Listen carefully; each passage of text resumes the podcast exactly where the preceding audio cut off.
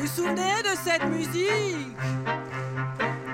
Je suis sûr que vous vous en souvenez. C'était il n'y a pas si longtemps que ça.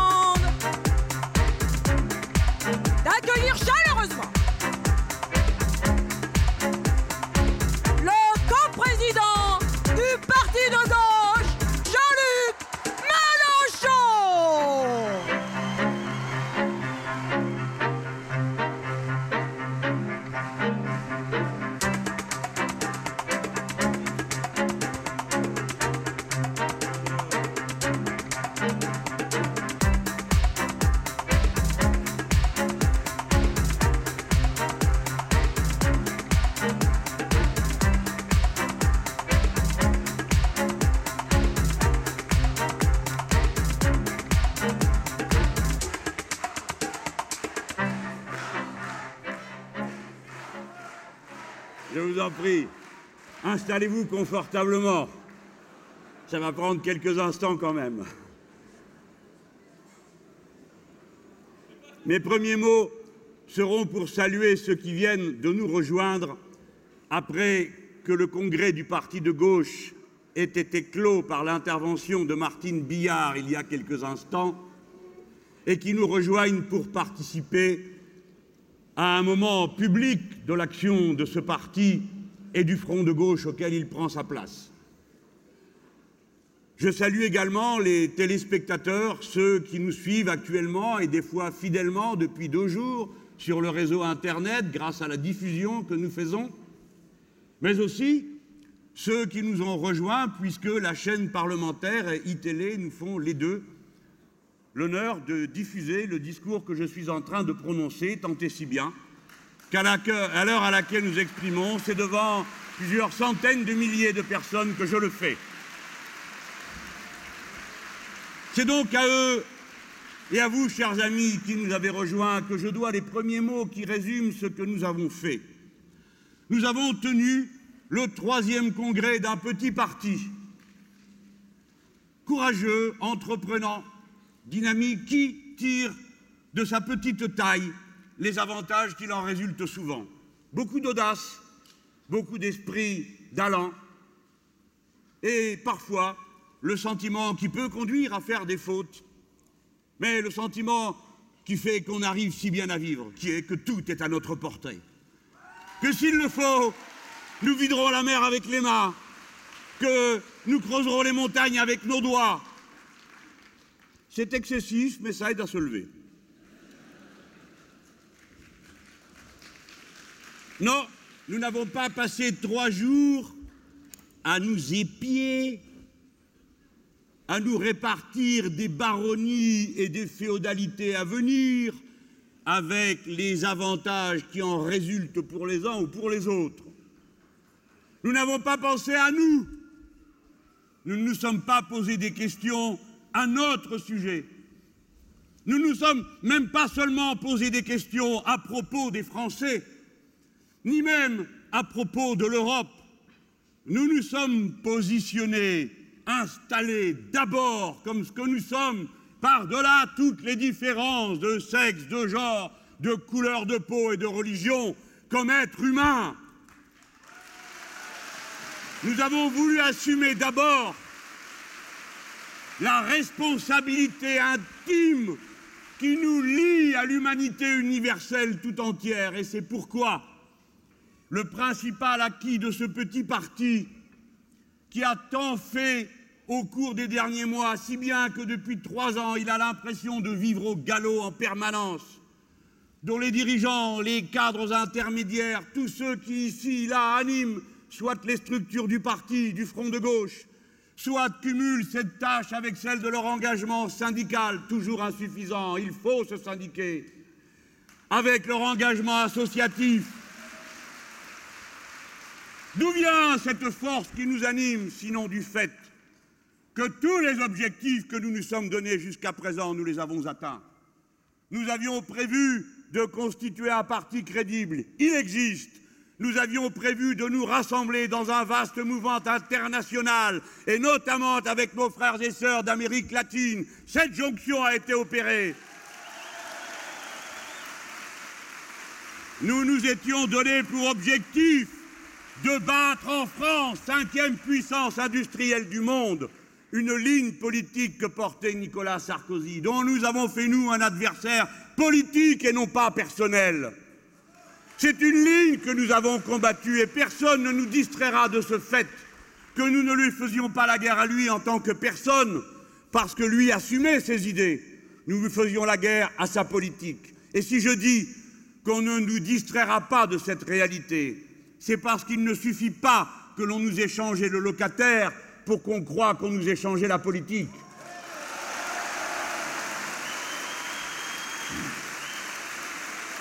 Petit parti qui a mené un combat si dense et qui a eu pour finir l'honneur immense que ce soit dans ses rangs que le Front de Gauche ait décidé de venir chercher son candidat commun à l'élection présidentielle qui a permis de faire revenir sur la scène le courant politique du républicanisme révolutionnaire, socialiste et écologiste.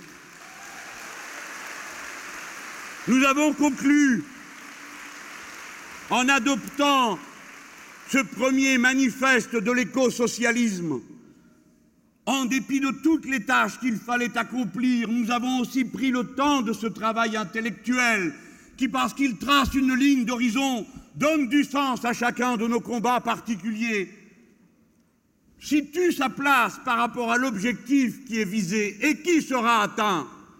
L'écosocialisme tire le meilleur du passé de l'histoire progressiste et fait un bilan honnête de ce qui, dans cette histoire, ne doit pas être prolongé. L'écosocialisme est un modèle global et nous demandons aux autres de nous rendre des comptes sur leur modèle global. Aux néolibéraux, l'état du monde n'est pas un état de nature, c'est l'état qui résulte de l'application d'un modèle, le néolibéralisme, la finance libre, le marché partout, la compétition libre et non faussée, qui ne sont que des inventions humaines.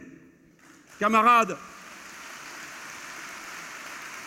cette prise de distance et cette dénonciation que nous faisons du libéralisme comme un danger économique, puisqu'il conduit la masse humaine à une pauvresse toujours plus grande, et à commencer par ce pays où, comme vous le savez, nous battons le record d'Europe du nombre des millionnaires en dollars, en même temps que la patrie n'a jamais été aussi riche et que jamais nous n'avons eu autant de pauvres, 8 millions de pauvres dans la 5e puissance du monde. Il faut connaître chaque jour le déshonneur qu'est pour un être humain de regarder son semblable couché à terre, dormir dans le froid sur les bouches de métro, et ne pas leur tendre la main secourable qu'il faudrait tendre sans cesse, qu'il faut vivre sans cesse, cette abjection quotidienne d'un système qui nous rend tous mauvais. Pour comprendre pourquoi l'écosocialisme est non seulement un projet politique, mais un acte de conversion individuelle à une autre manière de vivre, à une autre culture du rapport aux autres. L'écosocialisme nous permet de nous penser d'abord comme être humain, faisant le tri entre les doctrines. Oui, nous savons que le développement illimité des forces productives n'est plus l'horizon du socialisme. Il ne suffit pas de dire qu'on va produire toujours plus, parce qu'on sait qu'en produisant toujours plus, alors on ne fait qu'augmenter la masse des frustrations. Il faut produire à bon escient, de bonne manière, sobrement, en mettant au centre de la vie, non pas le posséder, mais l'être. La civilisation humaine est mise en danger par deux fléaux. Le premier est cet absurde système néolibéral dont nous savons bien qu'il a perdu aujourd'hui sa légitimité aux yeux de tous ceux qui, pendant un temps, ont cru que c'était là que se trouvait le principal moteur de l'activité humaine. Ce néolibéralisme, c'est la forme actuelle d'un régime qui a un nom et qui s'appelle le capitalisme. Nous discernons dans chacun des actes de l'instant la trame profonde du mécanisme capitaliste, d'accumulation sans fin dans tous les domaines, de marchandisation sans limite. Parce qu'il est une rupture avec le capitalisme. L'écosocialisme perçoit que sa racine est le productivisme et qu'à côté des dangers que crée la finance sans limite, il y a les dangers que crée le productivisme sans limite. Et je vais vous dire ce que nous sentons tous en notre cœur. Mes amis, du libéralisme, nous nous relèverons. L'histoire humaine est ainsi faite que maintes fois elle s'est engagée dans des impasses dont elle est ressortie ensuite, parce que son esprit critique, sa réflexion et l'action des premières lignes des plus courageux a permis de trouver une issue. Mais des dégâts du productivisme, il n'est pas assuré que l'humanité puisse s'en sortir, en tout cas celle que nous connaissons. Le productivisme annonce un danger mortel pour notre planète. Et quand ce défi nous est lancé, quand je regarde d'un côté les dégâts que provoque la combinaison d'un système fou d'accumulation et d'une pensée sur le réel où produire davantage n'importe quoi, n'importe comment, en espérant le vendre d'autant plus chaque jour qu'on en aura créé la frustration par la publicité et le mensonge. Quand je vois les dégâts que provoque ce système qui, en rendant l'argent libre, a permis que toutes les digues sautent, que toutes les combinaisons soient possibles, et en particulier l'immense circulation de l'argent dont on ne sait plus lequel est sale, lequel est légitime, lequel est régulier, lequel est usurpateur, au point qu'à côté des dévastations qu'opère le partage inégal entre riches et pauvres, les pauvres étant plus nombreux dans nos sociétés avancées, en même temps se répand le crime organisé autour de ces circulations d'argent, qui commence par les abjects trafics de la drogue et des êtres humains, dont les conséquences qui hier dévastaient le continent nord-américain puis sud-américain, martyrisant des peuples entiers, je pense à cet instant à l'état d'insécurité qui règne dans le pays mexicain, si cher à notre cœur, où 96 000 personnes sont mortes en 6 ans du fait de l'activité des guerres privées des narcotrafiquants, qui ont passé les frontières. C'est eux et leur argent sale qui viennent déguiser dans certaines régions du monde, prenant les oripeaux de la religion pour faire oublier que tel ou tel de ces prétendus guerriers sont d'abord, comme au Mali, des trafiquants de drogue et de cigarettes, avant d'être les croyants de quelque religion que ce soit, voyous, meurtriers, assassins. Cela aussi, qu'on retrouve à l'œuvre dans telle ou telle des grandes villes de France et qui est la racine de l'insécurité. Non, ça n'est pas le pauvre diable Rome. Non, ça n'est pas celui-ci ou celle-là qui n'a pas la bonne couleur de peau ou la bonne religion d'après les puissants qui sont responsables de ces désordres immenses et de ces souffrances sans fin. L'ennemi, oui, c'est le banquier, c'est la finance, c'est la circulation infinie de cet argent dont les frontières s'effacent, non seulement dans les comptes en banque des paradis fiscaux, y compris ceux qui sont au cœur de l'Europe, frontières qui s'effacent ensuite jusque dans la vie des gens, qui fait que telle élite ne comprend pas qu'on demande des comptes et qu'on trouve suspect l'ouverture de comptes bancaires ici ou là ailleurs dans un autre pays. Ils ne sont même plus conscients de la gravité de ce qu'ils font, parce que ça leur paraît être l'ordre naturel et évident des choses. Voilà contre quoi nous luttons. Eh bien, pensons ensuite à toutes ces dévastations que nous observons dans l'ordre de la nature. Pensons aux efforts qu'ont fait nos camarades lorsqu'ils ont commencé leur révolution citoyenne en Amérique latine, et que j'invite à persister dans la voie de la rupture avec le productivisme. Nous disons les choses à nos camarades comme nous les pensons. Bravo pour avoir sorti des proportions aussi fortes de la population de la pauvreté. Bravo pour avoir instruit. Bravo pour avoir soigné. Mais souvenez-vous, vous aussi, que l'objectif de l'existence doit être aussi la bataille culturelle qui nous permet de combattre le productivisme. Nous n'avons pas à proposer à tout le monde des gros 4x4 dans des roues qui ne les supportent pas, de la malbouffe. La rupture écologique est une tâche centrale du mouvement progressiste du XXIe siècle. Alors, camarades, amis, concitoyens, quand toutes ces difficultés se lèvent, devons-nous nous dire, ma foi, nous menons la bataille le dos au mur? Mais non. Entendez, entendez la grande roue de l'histoire, celle qui touche à ce que nous sommes en profondeur. Voyez, voyez la splendeur de l'esprit humain. Regardez, 11 laboratoires français tirant une fusée depuis le centre spatial de Kourou en Guyane, avec la fusée Ariane, qui est d'abord le résultat d'une décision de l'État. Place sur orbite en satellite européen, Planck. Et celui-ci, mes amis, mes camarades, faites une photo de l'instant le plus magique de la réalité, celui où la lumière s'est allumée. Il y a plus de 13 milliards d'années, l'univers avait à peine 380 000 ans. Et l'esprit humain a été capable de construire l'appareil discernant, comme ils disent eux-mêmes, les scientifiques, à qui, au moment où on a dit tant d'horreurs sur eux, je veux adresser depuis cette salle et en votre nom et avec vous, le plus magnifique, le plus immense, le plus splendide des bravos. Merci d'illustrer de cette façon positive, féconde, la puissance de l'esprit humain. Ils disent qu'ils sont capables de discerner une pierre d'1 millimètre sur une montagne de 1000 mètres. Ils ont envoyé un engin de 900 kilos sur la planète Mars qui filme, avec une caméra française, tout ce qui est autour. Les Américains ont fourni les décalcomanies. Et ensuite, on a fait des trous et étudié le sol.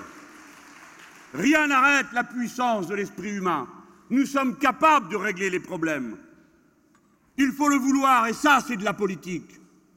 Il ne faut pas croire, comme des petits enfants apeurés, que s'il y a de la foudre, c'est parce que Zeus lance son marteau.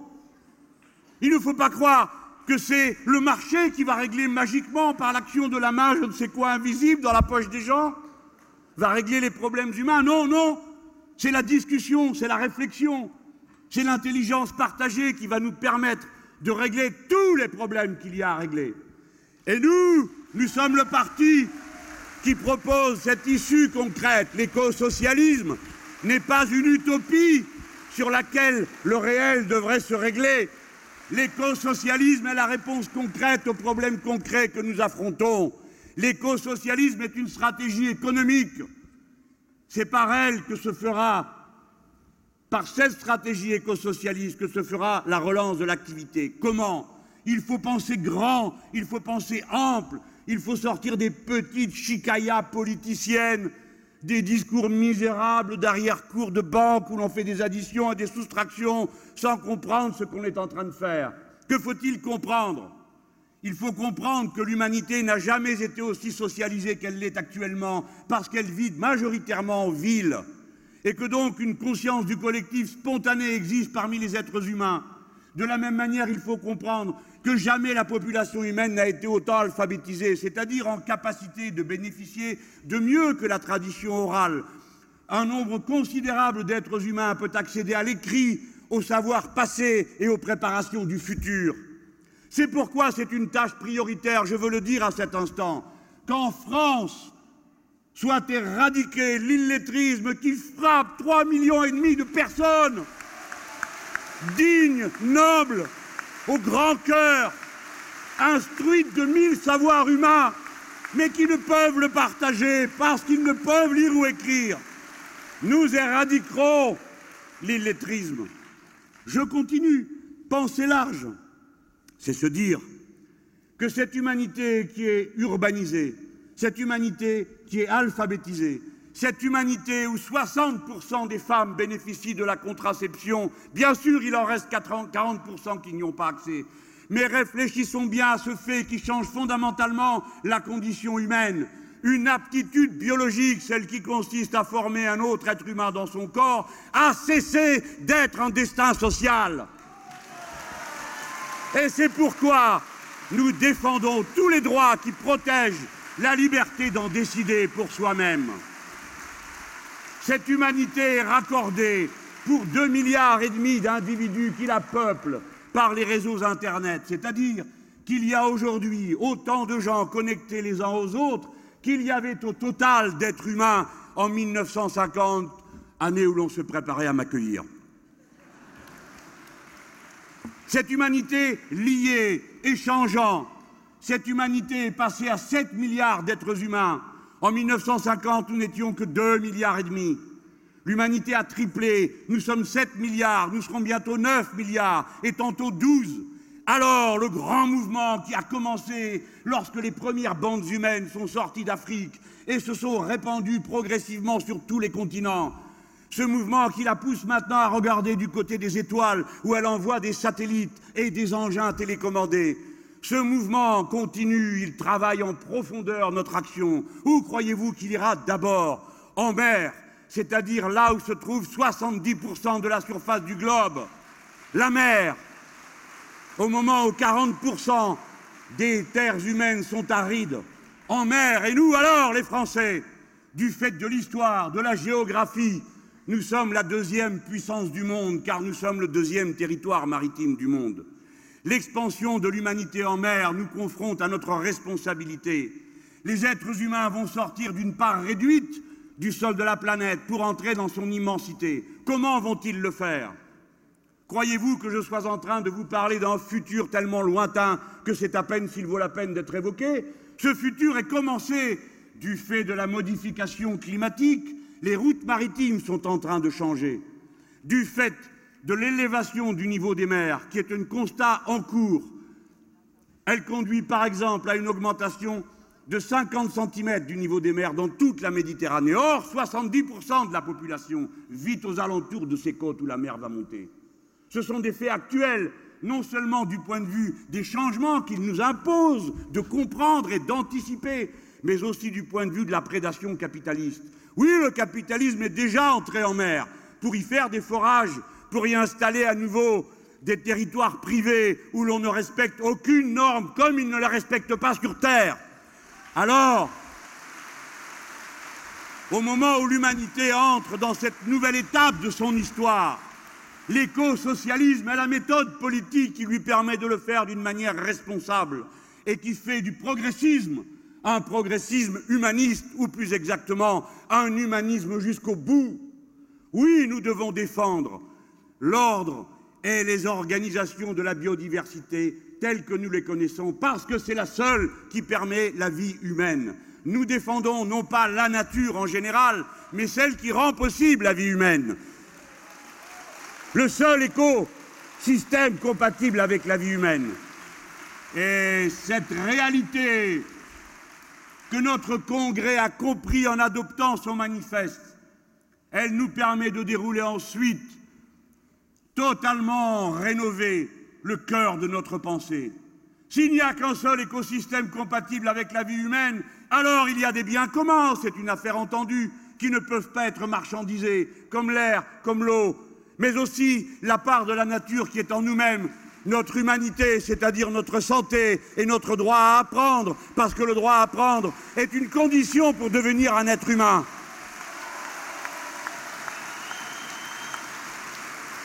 L'intuition fondamentale du communisme et du socialisme est vérifiée par l'écosocialisme. Et si il y a des biens communs, s'il y a un intérêt général humain, alors il faut découvrir cet intérêt général. Ce n'est pas à partir des vérités révélées que nous le ferons. Nous ne pouvons le faire qu'en confrontant des arguments, car des vérités révélées, il y en a plusieurs. Et il n'y a aucune certitude à ce sujet qui ait pu être démonté depuis le temps que l'on essaye de s'imposer des arguments pas toujours très littéraires, pour en faire convenir ceux qui ne sont pas les uns de l'avis des autres. Par conséquent, il ne nous reste que les arguments, c'est-à-dire la raison, la construction éduquée d'une humanité sans cesse plus éduquée.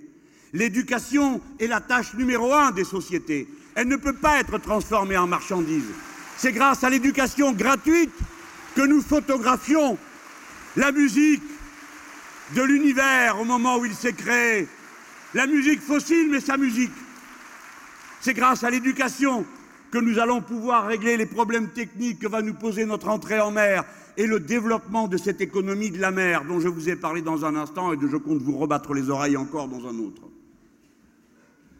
L'écosocialisme dit alors pas de vérité révélée, la discussion libre et argumentée.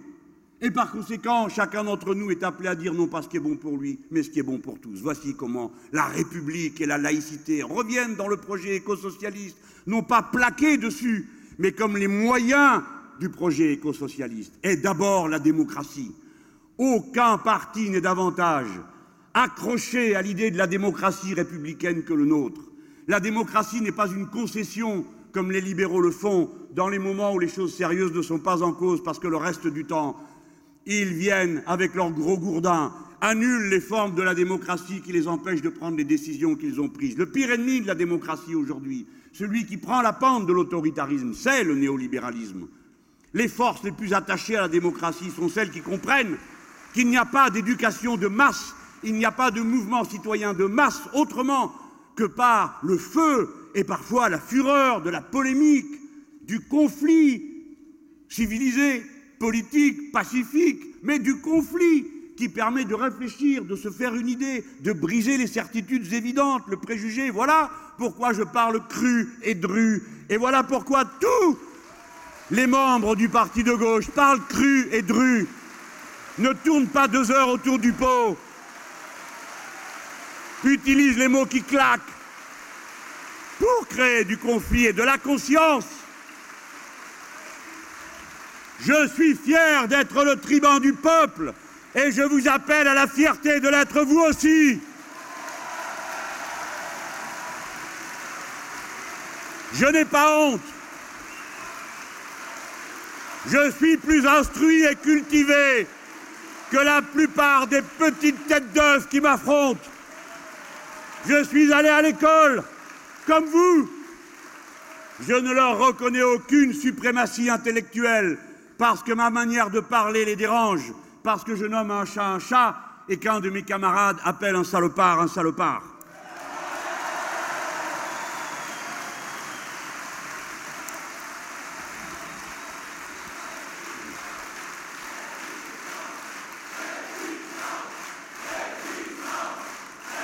Camarades, c'est la mer et les océans qui nous donnent les clés de notre réflexion sur le futur d'une autre manière. Françaises, Français, pensez à qui vous êtes. Vous ne serez jamais des lapons convaincants. Mais vous êtes des Méditerranéens. La mer Méditerranée est une culture. La mer Méditerranée est un espace en commun que partagent, unis par les liens du sang, autant que par ceux de la culture, des peuples de religions différentes, mais d'une commune apparence physique souvent et de communes passions.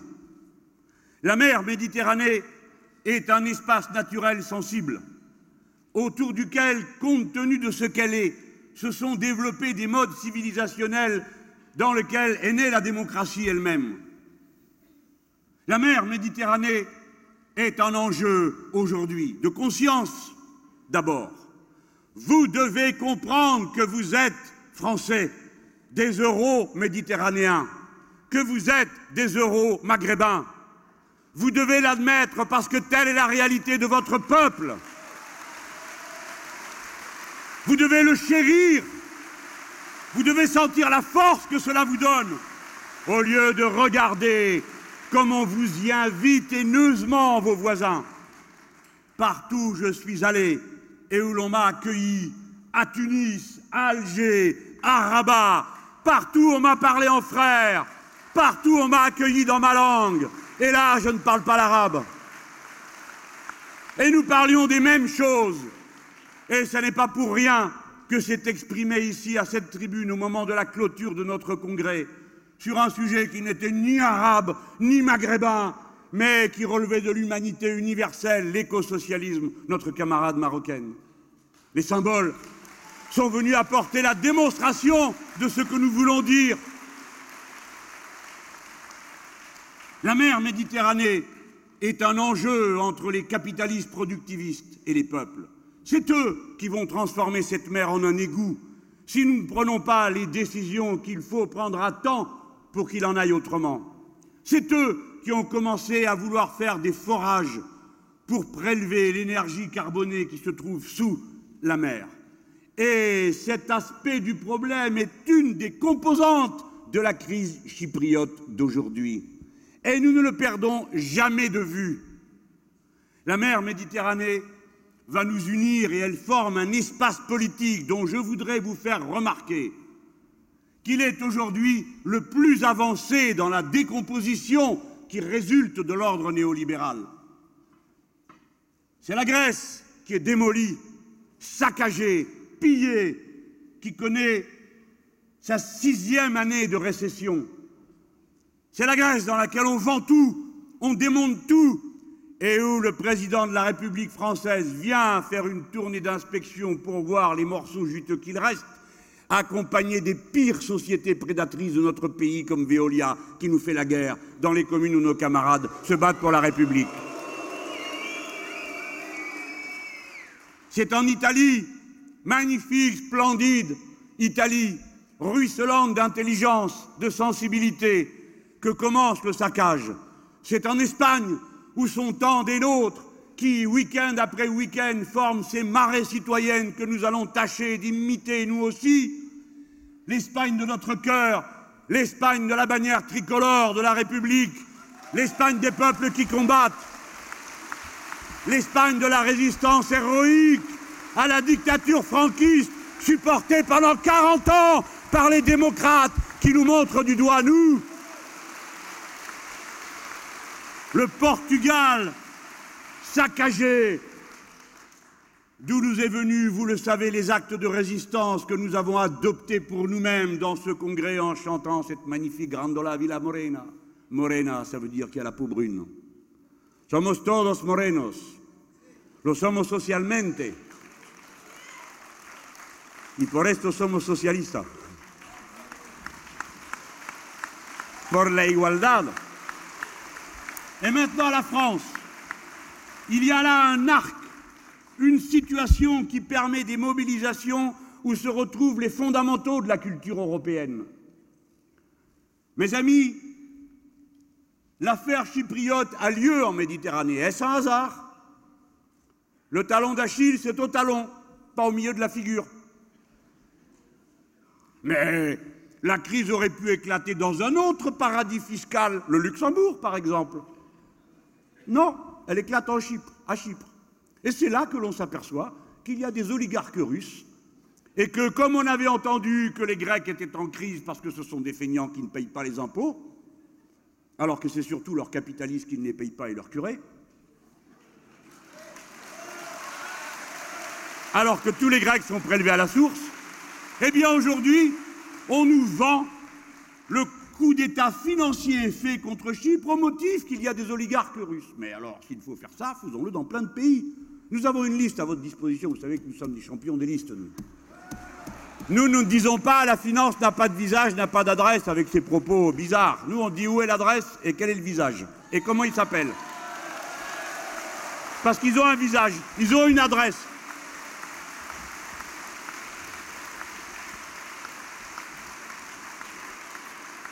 Mes amis, un événement d'un ordre inouï s'est produit à Chypre. Il a accompli, cristallisé une tendance profonde que nous avons mille fois expliquée, mais on ne nous a pas écoutés. Quand nous avons, en pleine campagne présidentielle, pris tant de temps dans les meetings à expliquer ce qu'était le mécanisme européen de stabilité financière, rendu nécessairement opaque et incompréhensible pour que vous ne vous en mêliez pas, j'y ai consacré 2 fois 20 minutes dans des discours d'élection présidentielle. Mon camarade Pierre Laurent en a fait autant en tant que président du Parti de la Gauche européenne et combien d'autres. Mais à l'époque, il y avait un débat bien plus urgent, mis en scène par la sphère médiatique, la deuxième peau du système qui sait comment se garder. Il fallait parler de la manière avec laquelle la viande est abattue dans les abattoirs. Et si l'on enlève le sang, ou tout ou pas, c'était le débat de la viande halal. On a vu comment elle a fonctionné pour cacher l'horizon des problèmes politiques. Mais nous vous disions, attention, l'Union européenne est en train de franchir un seuil autoritaire où elle impose de force aux pays européens, comme elle impose de force aux pays de l'Afrique et de l'Afrique subsahélienne le démantèlement de toutes leurs méthodes de protection de leur production au nom de la liberté du commerce. L'Union européenne est une puissance agressive contre les pays d'Afrique. Après quoi, quand elle constate les désastres qu'elle a provoqués, elle dit « l'État s'est effondré, ce sont des incapables, nous envoyons nos armées ». Non, ça c'est pas de l'internationalisme. L'affaire de Chypre a été un franchissement. Je m'exprime devant vous en responsable politique qui se propose pour gouverner le pays. Je suis avec mes camarades du Parti de Gauche et du Front de Gauche dans l'obligation sans cesse de m'exprimer de cette façon. Je suis obligé de dire ce que je ferais avec mes camarades du Front de Gauche si j'avais à affronter cette situation. Si c'était notre gouvernement qui avait été aux affaires au moment où la discussion a eu lieu à propos de Chypre, nous serions partis du raisonnement suivant. Le seul qui vaille quand on est un universaliste et un internationaliste, quand on pense en français, et je m'exprimerai dans un instant sur ce que cela veut dire, qu'on est d'abord soucieux de liberté, d'égalité, de fraternité qui constitue le cœur de l'identité française, et le seul. Alors, quand une mesure est proposée, on ne l'accepte que si l'on pense qu'on l'accepterait pour soi. Autrement dit, on ne trouve pas que quelque chose soit bon, surtout pour les autres, si ça ne l'est pas, surtout pour soi. Ceux qui acceptent ce qui a été fait à Chypre, l'acceptent pour demain, le cas échéant, pour la France. Je préfère dire que dans cette hypothèse, et si c'est nous qui gouvernons, cela ne sera jamais accepté, quel qu'en soit le prix.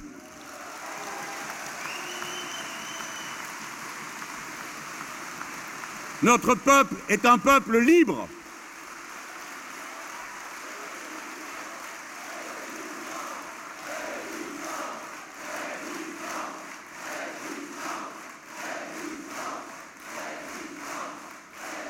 Ce qui est incroyable à Chypre, ce n'est pas seulement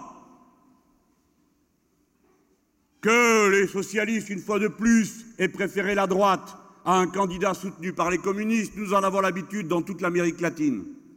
D'ailleurs, à cet instant, aux élections vénézuéliennes, ils critiquaient beaucoup de Chavez parce que c'était un militaire, patati patala. Maintenant, ils ont un candidat qui est un ancien syndicaliste, qui n'est pas un militaire, mais ça reste toujours patati patala. Et les socialistes ont un candidat commun avec la droite. Ça, c'est l'habitude. Ce n'est pas ça que nous discutons. Nous ne discutons même pas le fait que Pierre Moscovici ait signé un texte avec Schäuble pour se féliciter du fait qu'un nouveau gouvernement en place allait respecter les injonctions financières. Nous avons l'habitude. Ce qui est absolument extraordinaire, c'est que le Parlement chypriote n'ait pas trouvé une seule voix pour soutenir le plan proposé par l'Union européenne. Pas un parlementaire n'a voté. Pas un. La nation chypriote s'est exprimée. On pense ce qu'on veut. Mais quoi? Parce que Chypre est trop petit? Parce qu'ils ne sont pas assez nombreux? Parce qu'ils ont des visiteurs qui les polluent? Mais nous sommes dans la même situation. Parce qu'ils sont petits, alors on peut les accabler, les frapper et dire « Votre Parlement, on s'en fiche, votre démocratie, ça n'existe pas ». Voilà ce qu'ils ont dit au peuple chypriote. Et ceux qui acceptent ça étaient 17 autour de la table pour le décider. Ils l'ont accepté, nous ne l'accepterons jamais. Et pour le décider, ils ont, si l'on en croit la presse anglo-saxonne, qui, elle, raconte ce qui se passe, plutôt que ce qu'il faut en penser. Raconte comment on a mis les dirigeants chypriotes sous la menace et on leur a dit « Tu veux qu'on te passe au téléphone Mario Draghi pour qu'il te dise ce qu'il va faire ?» Et voilà la décision incroyable qui a été prise. Le Conseil de la Banque Centrale Européenne s'est exprimé à travers Mario Draghi, alors que les statuts de la Banque Centrale Européenne prévoient que l'on prend les décisions par consensus, c'est-à-dire à l'unanimité.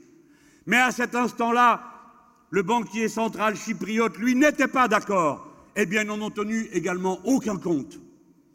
La finance est une espèce de religion dont certains se figurent être les grands prêtres et qui profèrent leur vérité contre toutes les formes de la démocratie. Il y a un avant et il y a un après Chypre. Ceux qui acceptent ce qui est fait à Chypre acceptent l'aliénation de la souveraineté de leur propre peuple. Nous ne l'accepterons jamais. Et s'il faut choisir, je veux le dire avec précision pour que l'on me comprenne bien, pour qu'il n'y ait pas d'ambiguïté. Oh, je sais bien, l'infecte propagande du parti solférinien va se mettre en route pour me faire dire des choses que je n'ai pas dites de manière à essayer de faire peur. Mais comme personne ne les prend au sérieux, je pense que ça n'aura pas beaucoup d'impact. Mais je veux que les choses soient bien entendues, non pas pour eux, je m'en fiche, mais pour le peuple français. Amis, camarades, nous ne sommes pas en train de dire que nous proposons la sortie de l'euro, et je vais vous dire pourquoi et comment nous comptons faire. En sortir aujourd'hui, ce serait accepter le triomphe de l'euro-Merkel, c'est-à-dire l'existence d'une zone monétaire exclusivement construite et organisée en fonction des intérêts d'une population extrêmement limitée, la clientèle électorale de la CDU-CSU qui fait la majorité du gouvernement allemand, c'est-à-dire des retraites par capitalisation. Eux ont besoin d'une constante progression des valeurs boursières. Eux ont besoin d'un euro fort, celui qui nous étrangle chaque fois que les travailleurs augmentent les cadences, produisent davantage en moins de temps. Tous leurs efforts sont annulés par l'écart gigantesque qui existe de manière absolument surévaluée entre l'euro et le dollar. Nous avons commencé le rapport euro-dollar où c'était quasiment l'égalité entre un euro et un dollar. L'euro était un peu plus faible et c'est de cela dont nous avons besoin si l'on ne veut pas tuer la compétitivité, tous les efforts que nous faisons, nous en particulier les Français, qui n'avons pas choisi de produire et d'exporter des objets seulement destinés aux classes possédantes, aux riches, à ceux qui peuvent s'acheter des objets qui coûtent très cher et dont la vertu essentielle est d'être ostentatoire. À nous qui faisons les productions pour les êtres humains ordinaires et normaux, nous avons besoin de mettre notre capacité de production au service de tous les autres peuples d'Europe avec lesquels nous échangeons pour plus de 85% de nos échanges extérieurs. Nous avons besoin de le faire dans des conditions loyales.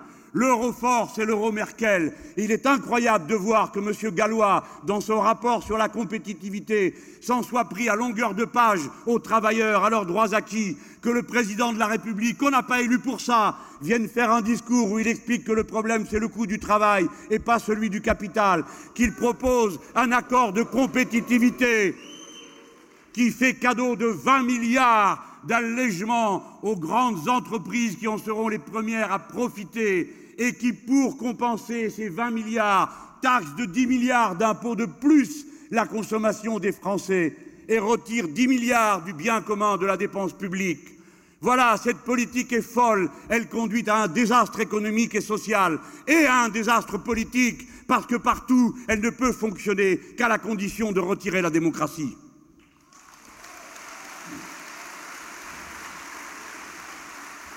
Dans ces conditions, je m'exprime comme, à vos côtés, le responsable politique d'un pays qui est la deuxième puissance économique de l'Union européenne, qui sera bientôt la première population et qui a le droit de dire qu'à la place de l'euro Merkel, nous voulons l'euro des peuples, c'est-à-dire une monnaie qui nous permet de faire le salaire minimum commun dans toute l'Europe, qui permet de calculer l'harmonisation fiscale et sociale. Nicht kapitulieren. Nous ne céderons pas. Alors il faut pour cela aussi une nouvelle vision géopolitique.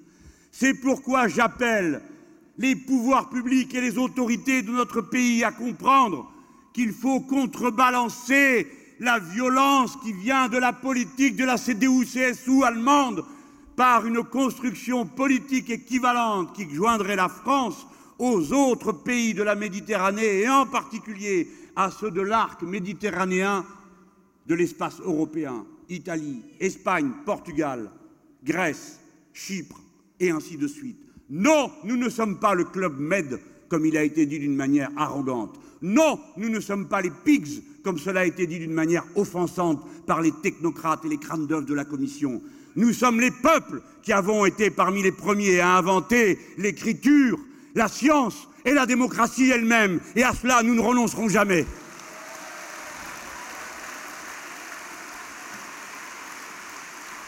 L'attitude des dirigeants français n'a pas été une attitude française. Une attitude française, c'est celle de l'internationalisme et de la solidarité. Là, de nouveau, je découvre qu'on me cherche pouille.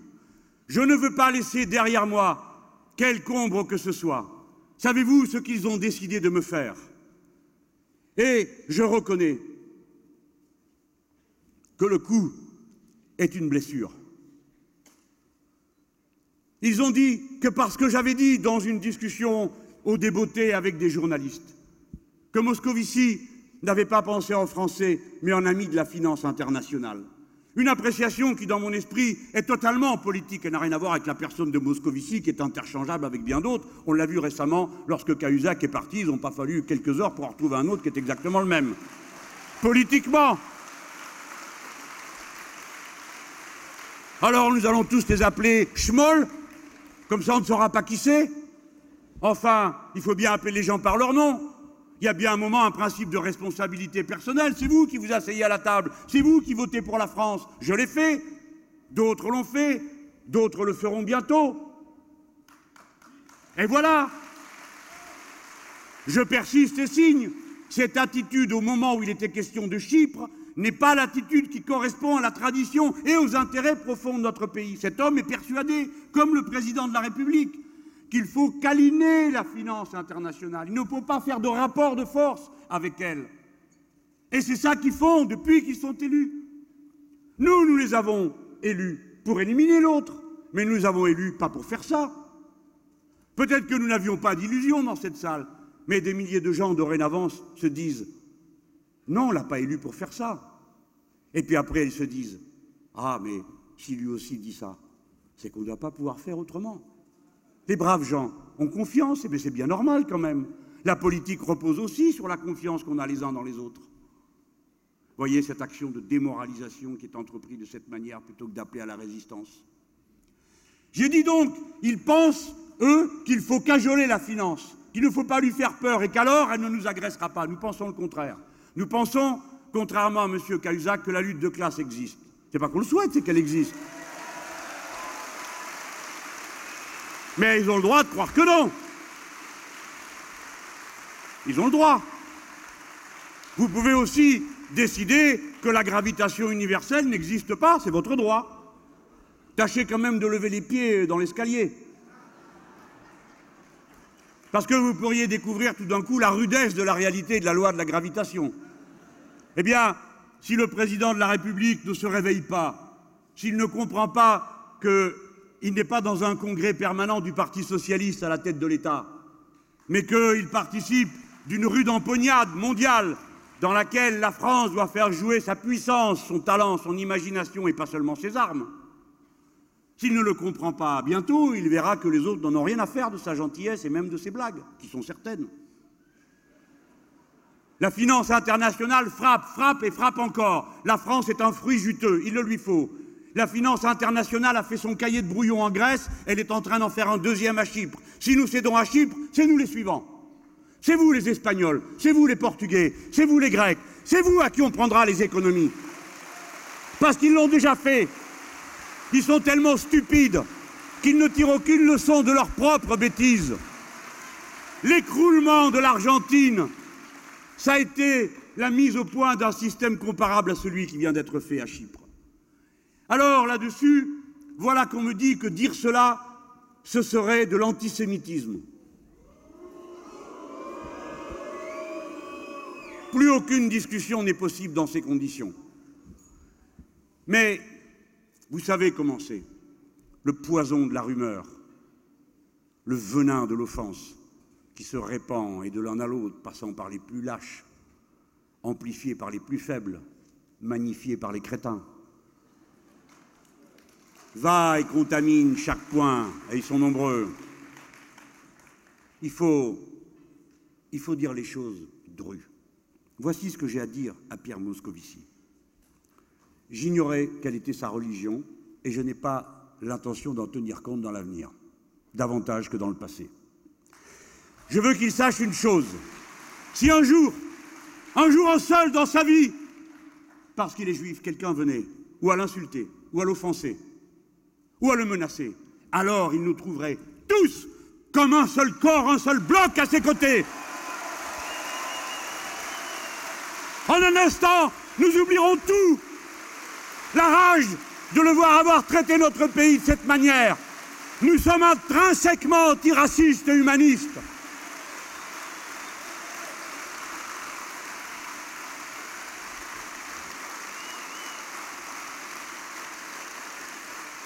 Je dénonce l'instrumentalisation de l'antisémitisme dans une discussion politique qui n'a rien à voir avec la question des religions.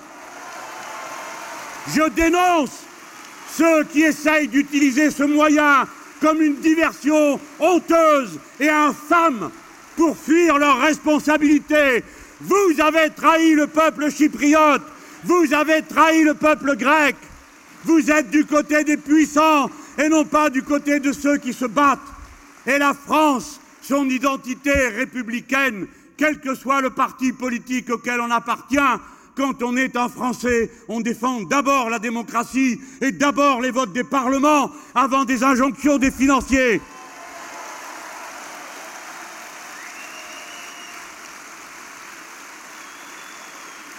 Ah, vraiment, il règne dans ce pays une drôle d'ambiance.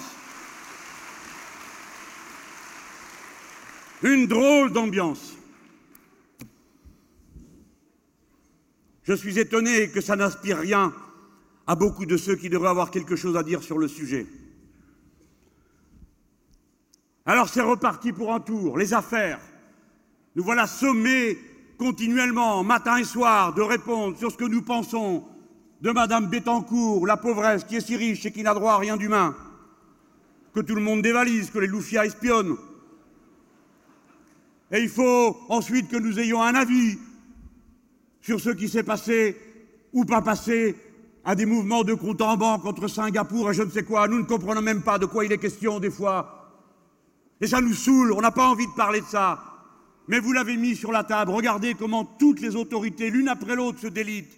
Qu'est-ce que c'est que ce Conseil constitutionnel qui décide du niveau confiscatoire d'un impôt? Ce sont des magistrats, ils n'ont pas à s'occuper de ça. Qu'est-ce que c'est que le Conseil d'État qui s'amuse, parce que ça ne peut être qu'une plaisanterie, je ne peux pas croire autre chose. Il n'y a que les numérologues qui seront contents d'apprendre qu'à 6,66 s'achève la frontière de l'acceptable et au-delà, celle du démon rouge. À 66,66, c'est pas confiscatoire. À 66,67, c'est l'enfer. Mais l'enfer est commencé pour nous, figurez-vous.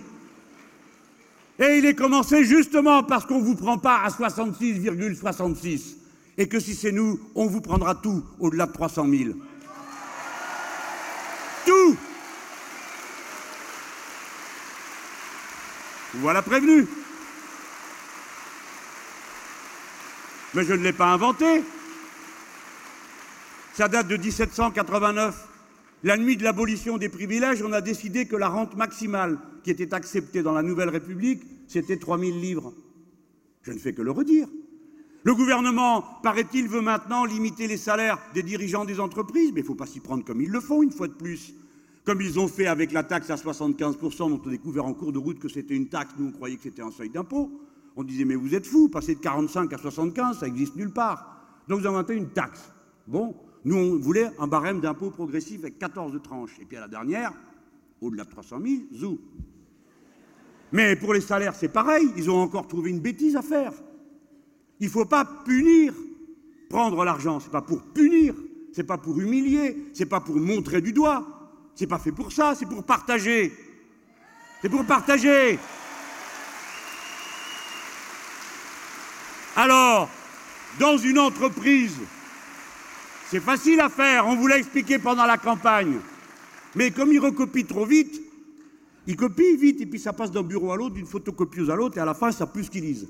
Vous l'avez vu quand François Hollande a annoncé à la télévision l'impôt là, à 75% pour 1 million, je ne sais plus si c'était par jour ou par an, parce que tout ça, hein. Quelqu'un avait dû lui dire juste avant d'aller à la télé, il buvait un coup là, et ils ont écrit le truc comme ça, ils ont dit oui tiens c'est pas mal 1 million. Cahuzac n'était pas au courant, il a failli faire une crise cardiaque sur un autre plateau à côté. Voilà c'est ça, c'est qu'il faut de la politique comme ça. Moi j'aime mieux vous dire qu'avant d'écrire une ligne, c'est des heures de discussion aux 9 partis que nous sommes. Hein. Alors j'aime mieux vous dire quand je dis quelque chose, on a eu le temps de réfléchir. Hein. Puis je peux pas en dire plus, je peux pas en dire moins non plus. Hein. Ben c'est normal, ça s'appelle un mandat politique, c'est la vie normale, sinon à quoi ça sert d'avoir des porte-paroles. Bon, alors on leur a expliqué, je recommence l'explication pour ce pauvre Sapin, qui a prétendu que lui, il était la gauche qui agit, tandis que nous, en Amérique latine, on est la gauche tonitruante. Je lui dis, bah dis donc, pour la gauche qui agit, si c'est plus de pauvres, la gauche tonitruante, c'est moins de pauvres. Finalement, on préfère la gauche tonitruante. Bon, Michel Sapin, comment vous pouvez faire ? Voilà. Vous prenez les salaires et vous ne permettez pas qu'il y ait un écart plus grand de 1 à 20 entre celui qui gagne le plus et celui qui gagne le moins. Chaque fois que celui qui gagne le plus pense qu'il a été tellement brillant qu'il faut qu'il s'augmente, toc, il augmente aussi le dernier arrivé dans l'entreprise qui a la tâche la plus mal payée. C'est pas difficile à comprendre. C'est pas une punition, c'est du partage. Du partage.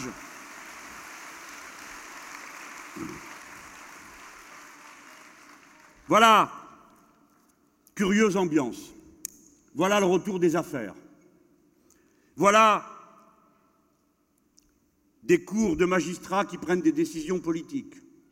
Voilà des politiques qui insultent des magistrats. Et quelle politique ? Ceux de droite qui sont censés représenter la loi et l'ordre en personne. Ils insultent les magistrats. Lesquels magistrats répondent sur un ton qui laisse quand même à désirer s'adressant à un député. Une à une, toutes les autorités et donc le consentement à l'autorité qui fonde la démocratie se délite. Mais qui porte les coups ? C'est pas nous qui avons créé les affaires. C'est pas nous qui sommes en train de dire que les magistrats jugent politiquement ou que les députés n'ont aucune conscience du droit. C'est pas nous. Nous, nous menons un combat social, écologique, républicain. Alors, mes amis, l'épisode de l'ANI, c'est gravissime. L'accord Médine-Medef. De tout ce que nous a montré Guillaume Etievant tout à l'heure, le pire, c'est le moment où cette présidente du Medef, qui a trouvé quelque chose de bon dans le chavisme, c'est la possibilité de pouvoir se représenter à une élection. Personne n'a pensé à lui dire qu'elle voulait être élue à vie, parce que c'est ce qu'ils ont dit à Chavez. Cette femme ose dire... Qu'est-ce qu'elle représente ? Elle a le droit, elle représente le patronat. Elle a le droit de dire, nous pensons qu'il faut faire comme ci et comme ça. Mais elle fait deux choses qui auraient dû indigner Harlem Désir and Company. Au lieu de s'inventer un adversaire comme moi, parce que je suis leur mauvaise conscience, et pour certains qui ont appris à lire dans mes livres, leur surmoi, qui désapprouvent totalement ce qu'ils sont en train de faire. Et je vous le dis, même dans la nuit, je vous vois. Harlem, déjà quand tu étais à la Ligue révolutionnaire, tu n'étais pas convaincant comme révolutionnaire. Quand tu étais au mouvement Action Égalité, tu n'étais pas convaincant comme écologiste. La preuve, tu étais parti de tout ça. Et quand tu étais à la gauche socialiste, tu n'étais pas si convaincant que ça non plus. La preuve, tu as été élu par la droite du parti. Attention, je te vois. Je te vois.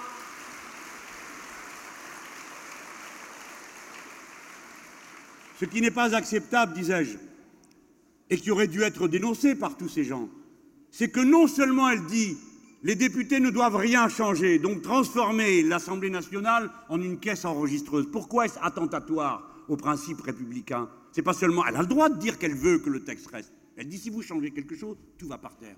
Mais pourquoi le Parlement a-t-il des droits et des devoirs particuliers ? Parce que dans un accord entre entrepreneurs et salariés, il y a deux parties et il y a une troisième partie qui est absente, c'est la société tout entière qui est concernée et impliquée par chaque accord catégoriel, surtout quand il s'agit de temps de travail, surtout quand il s'agit du coût de santé, surtout quand il s'agit de savoir où vous travaillez. la société est directement concernée tout entière. Parce que tout ça, ce sont des coûts sociaux supportés par la société tout entière, en plus de la compassion humaine qui existe. Le Parlement est la tierce partie, elle représente la tierce partie, et celle qui a le pouvoir. Le peuple est souverain en toutes choses, y compris dans les entreprises. Il ferait beau de s'en rappeler. Le code du travail s'applique partout, et il faut que la citoyenneté de l'entreprise, dans l'entreprise, soit reconnue. Nous ne sommes pas des serfs au travail. Mais surtout, ce qui aurait dû les faire hurler, ces messieurs, dames, si sensibles et chatouilleux, dès que c'est moi qui parle. Ils ont accepté que la présidente du MEDEF ose dire sur un média que si jamais on ne votait pas exactement comme elle avait dit, elle informerait les investisseurs étrangers pour qu'ils n'investissent pas en France. Elle a conspiré contre la patrie. Oui, il y a un code pénal qui prévoit à son article 400 que ceux qui nuisent aux intérêts fondamentaux économiques, culturels ou financiers du pays relèvent de sanctions. Et il se trouve qu'il n'y a pas de texte pour punir les comploteurs économiques, ceux qui trahissent et tirent dans le dos, comme l'a fait Madame Parisot, qui nous a menacés, comme ses ancêtres auparavant, les privilégiés, il y a 2 siècles de ça, nous menaçaient de nous envoyer les Prussiens si nous ne cédions pas immédiatement. La réponse est que c'est nous qui avons passé les frontières.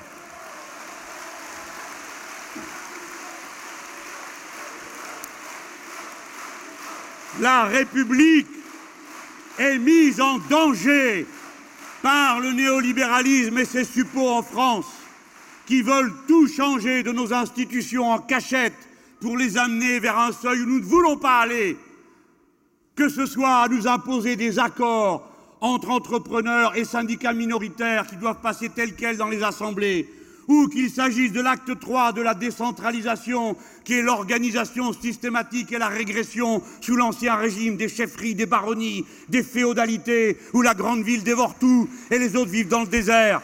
Nous ne l'accepterons pas et ce sera une des conditions que nous poserons à nos accords municipaux. La République se défait quand on permet qu'une collectivité territoriale unique dorénavant viennent de la manière la plus bizarre qui soit s'installer en Alsace. Nous sommes contre. L'Alsace doit être entièrement républicaine, entièrement française, entièrement départementale, entièrement régionale. La France a assez voulu qu'elle le soit. L'Alsace et les Alsaciens ont assez voulu l'être pour que nous puissions parler sur ce ton actuellement et empêcher que la France se démembre sous l'empire des complots des féodaux locaux. Alors oui, il y a nécessité, je persiste et signe, de dire qu'il y a besoin d'un grand coup de balai sur ces remugles et sur cette décadence des institutions républicaines. Il y a besoin d'amorcer le mouvement que nous avons commencé à la Bastille, prolongé à Toulouse et continué à Marseille, le mouvement pour la 6e République. Le Parti de Gauche décide de créer ce mouvement, d'y associer tous ceux qui veulent y participer. Nous avons besoin d'une constituante qui refonde le peuple français en refondant la République.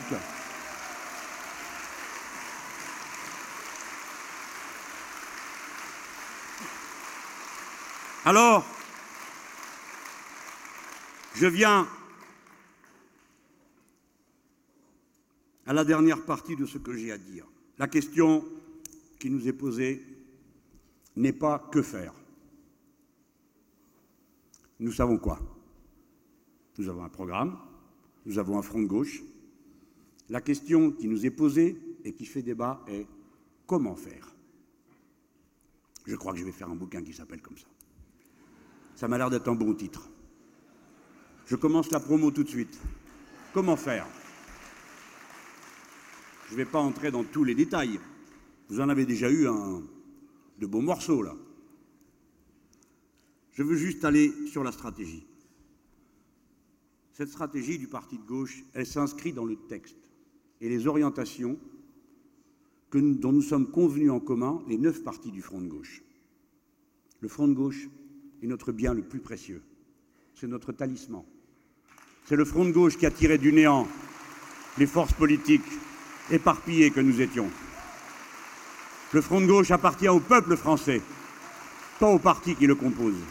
Le Front de Gauche appartient aux travailleurs, qui l'utilisent chaque fois qu'il en a besoin.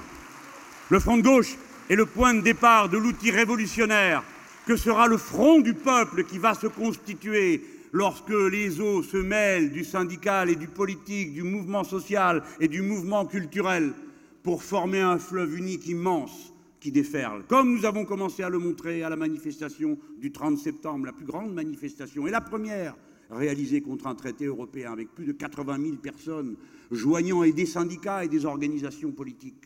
Chacun dans son rôle, évidemment. Comment faire autrement? Dans les syndicats, il y a des gens de tous les partis, encore heureux. Et dans le Front de Gauche, il y a des adhérents de tous les syndicats, encore heureux. Chacun dans son rôle, mais sachant que l'indépendance ne veut pas dire la neutralité et qu'il y a un horizon commun qui se dessine pour les travailleurs, quelles que soient leurs appartenances ou leurs convictions communes, politiques. Mais il faut préciser ce point, et ce point seulement. Nous, le Congrès du Parti de Gauche, nous venons de dire que nous ne pouvons être entendus par le peuple français qu'à une condition, parler clair. Que voulons-nous faire? Gouverner ce pays pour appliquer le programme L'Humain d'abord. Voilà. Nous ne sommes pas pressés d'être ministres. Nous sommes pressés de changer la vie. Par conséquent, nous prenons en route tout ce qui peut être pris, mais nous le faisons sans illusion.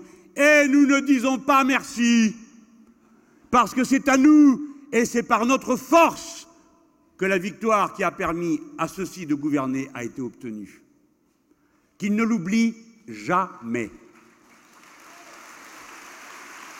Et je vais vous dire, comme l'ont dit les Espagnols, puisque vous nous avez déçus, puisque vous nous empêchez de rêver, on va vous empêcher de dormir.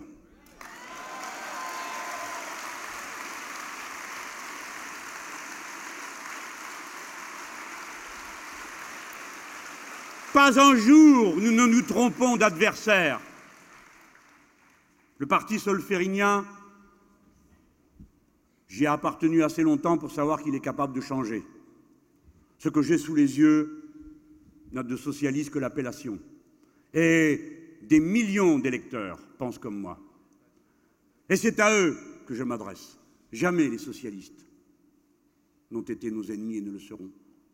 Au syndicat, il y a des socialistes. Dans la commune, le voisin, l'ami, le camarade a le cœur socialiste bien des fois, la culture socialiste. Il n'est pas notre ennemi.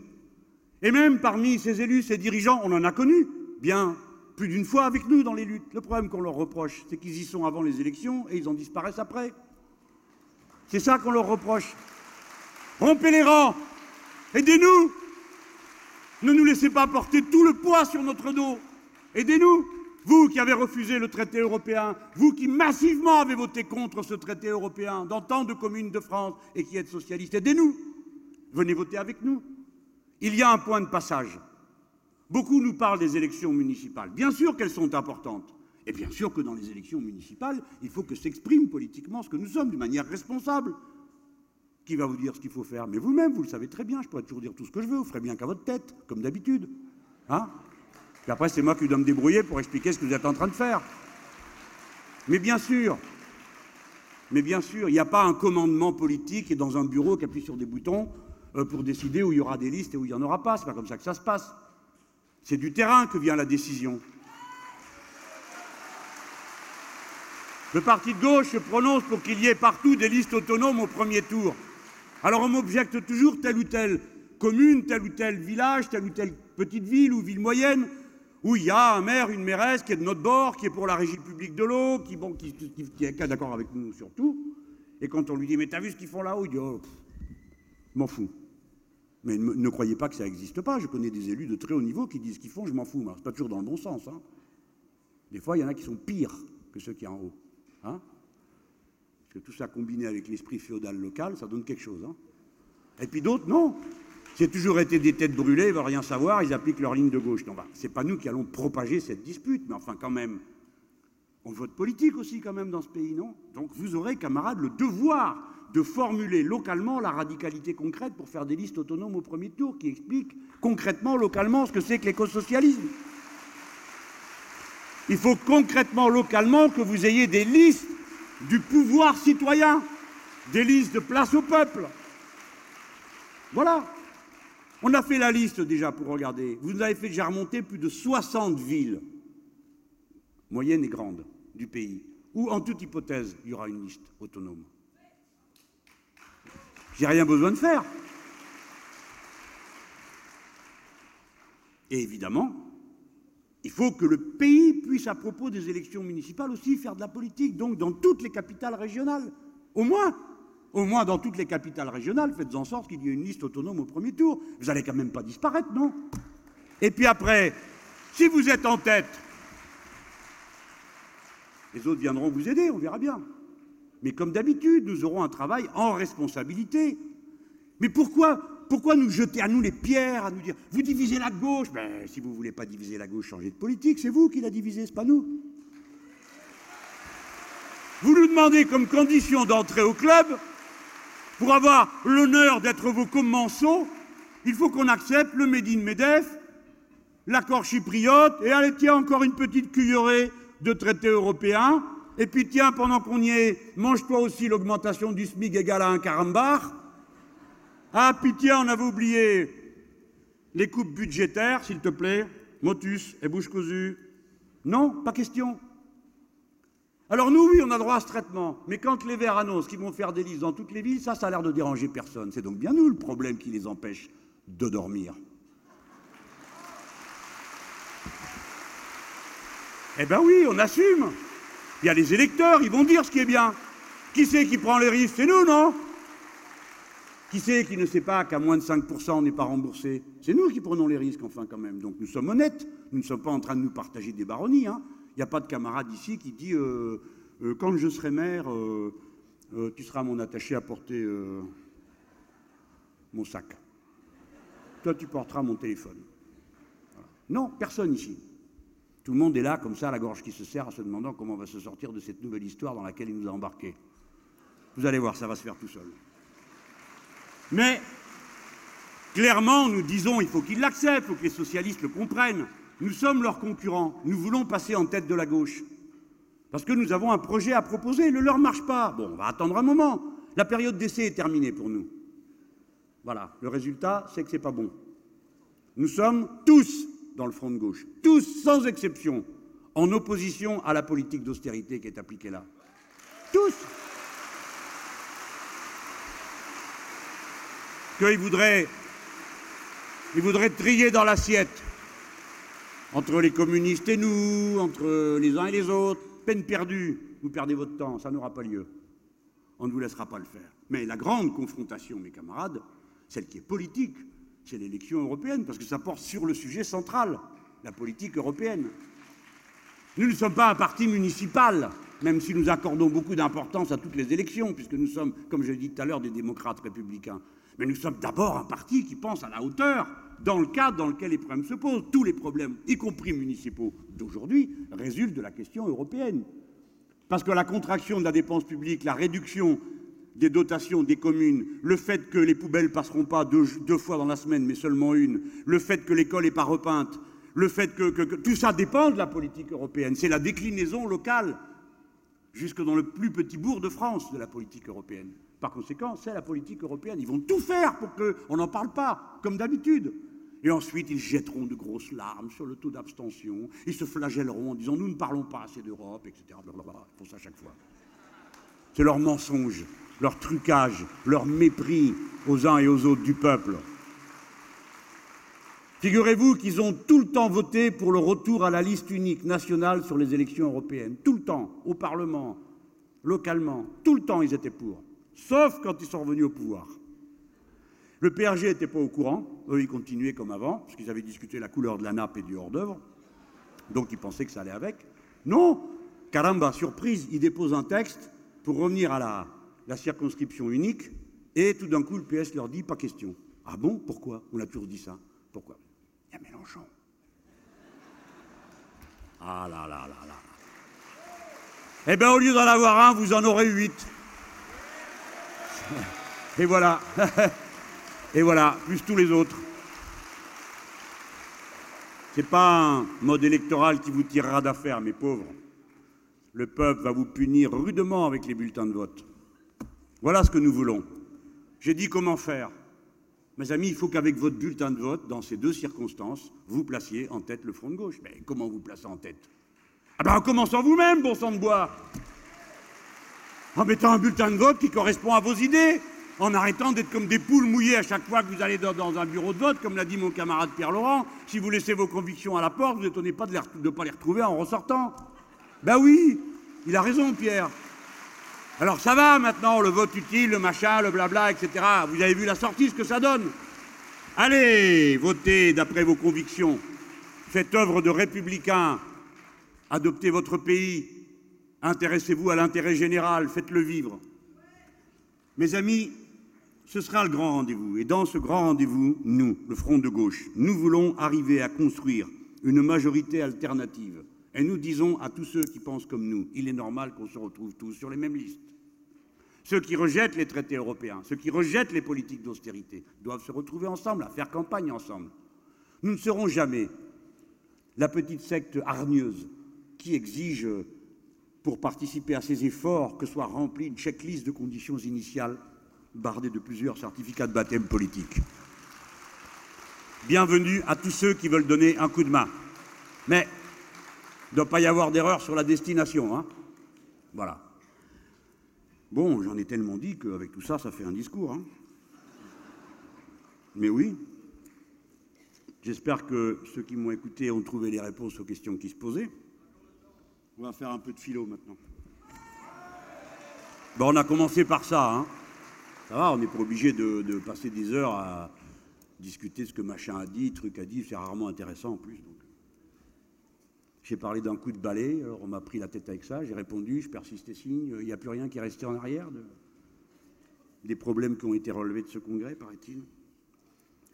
À quoi nous appelons les gens? Nous les appelons à accomplir leur humanité. Qu'est-ce qui les fait distinctement humains?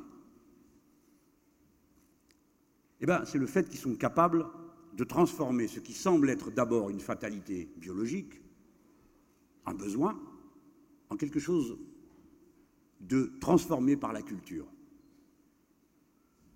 Karl Marx disait, la faim qui se nourrit de viande cuisinée et que l'on consomme avec des couverts n'est pas apaisée par de la viande crue déchirée avec les ongles. C'est pas vrai? Tout le monde suit, j'espère. Bien, nous sommes des êtres de culture, d'abord et avant tout. Les travailleurs, comme les autres, ne sont pas d'abord des ventres, ce sont d'abord des têtes. Les femmes, les hommes, quelles que soient leurs conditions sociales, tous aiment. Tous. Aussi des fois haïssent. Tous pleurent, tous rient, tous chantent. Quel que soit son niveau d'instruction, tout le monde fait de la poésie. Quel que soit son niveau social, tout le monde est capable de poser ses fesses sur un talus herbeux et regarder le ciel en se demandant si la lumière qu'il aperçoit sur les étoiles lui permettrait de voir quelque chose des événements qui se sont déroulés si loin, il y a combien de temps? 10 000, 20 000 ans? 13 milliards,8 années? Quand la lumière, magiquement, s'est arrachée à la soupe primitive et a commencé à inonder l'univers et provoquer la musique qu'on entend encore, qui est fossile, par laquelle j'ai commencé tout à l'heure. Mais comment le faire? Il faut pour cela commencer par briser la chaîne mentale. Celle, femme, homme, qui te tient attaché à ta condition. Pense-toi toi-même comme être humain, participant de l'humanité universelle. Implique-toi. C'est le moment où tu commences à avoir une idée. C'est le moment où tu t'impliques, où tu décides que les choses n'iront pas comme elles ont l'air d'aller. C'est à ce moment-là que tu deviens un être humain.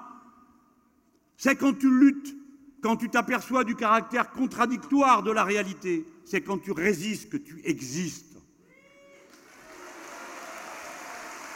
C'est à ce moment-là qu'il te faut agrandir ta conscience, améliorer ton éducation, et que tout d'un coup, tu découvres que tu as besoin de l'autre pour t'aider à faire ce qu'il y a à faire, et que nous sommes forcément une communauté humaine, une et indivisible.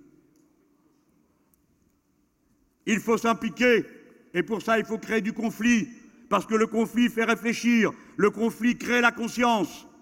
Nous ne sommes pas les bisounours de la politique. Nous amenons le feu avec nous. Tout le monde comprend ce discours. Dans la Bible, il est écrit que Dieu vomit les tièdes. Et Antonio Gramsci dit « Pourquoi je hais l'indifférence ?» Croyez quand même pas que j'allais vous lire la Bible. Je vous lis Gramsci.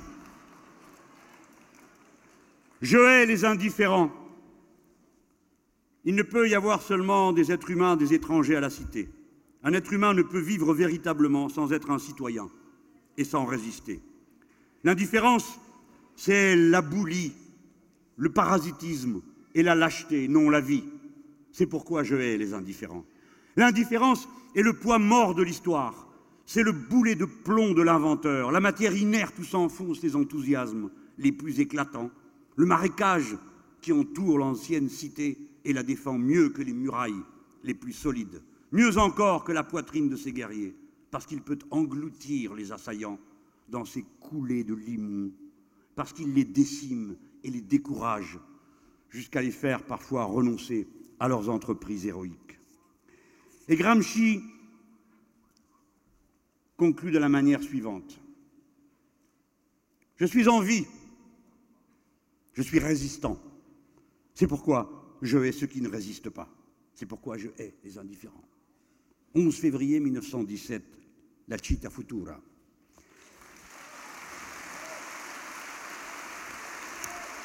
Son concitoyen Machiavel avait dit « La meilleure forteresse des tyrans et l'inertie des peuples. » Vous voilà prévenus. Alors, voilà 2 jours que vous essayez d'apprendre à chanter « Grandola Villa Morena, terra da fraternidade » et vous demandez ce que ça veut dire.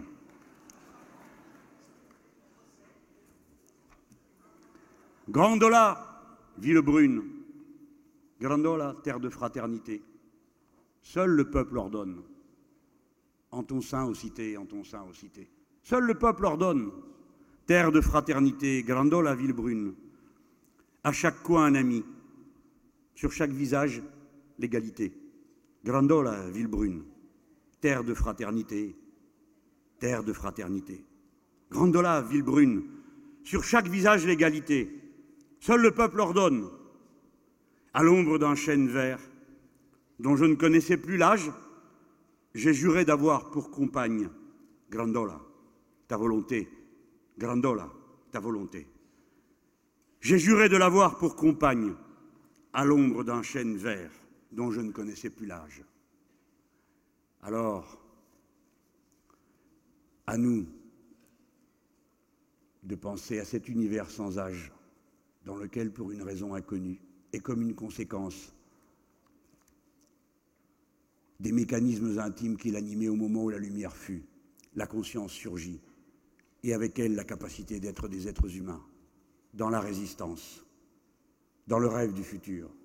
Mes camarades,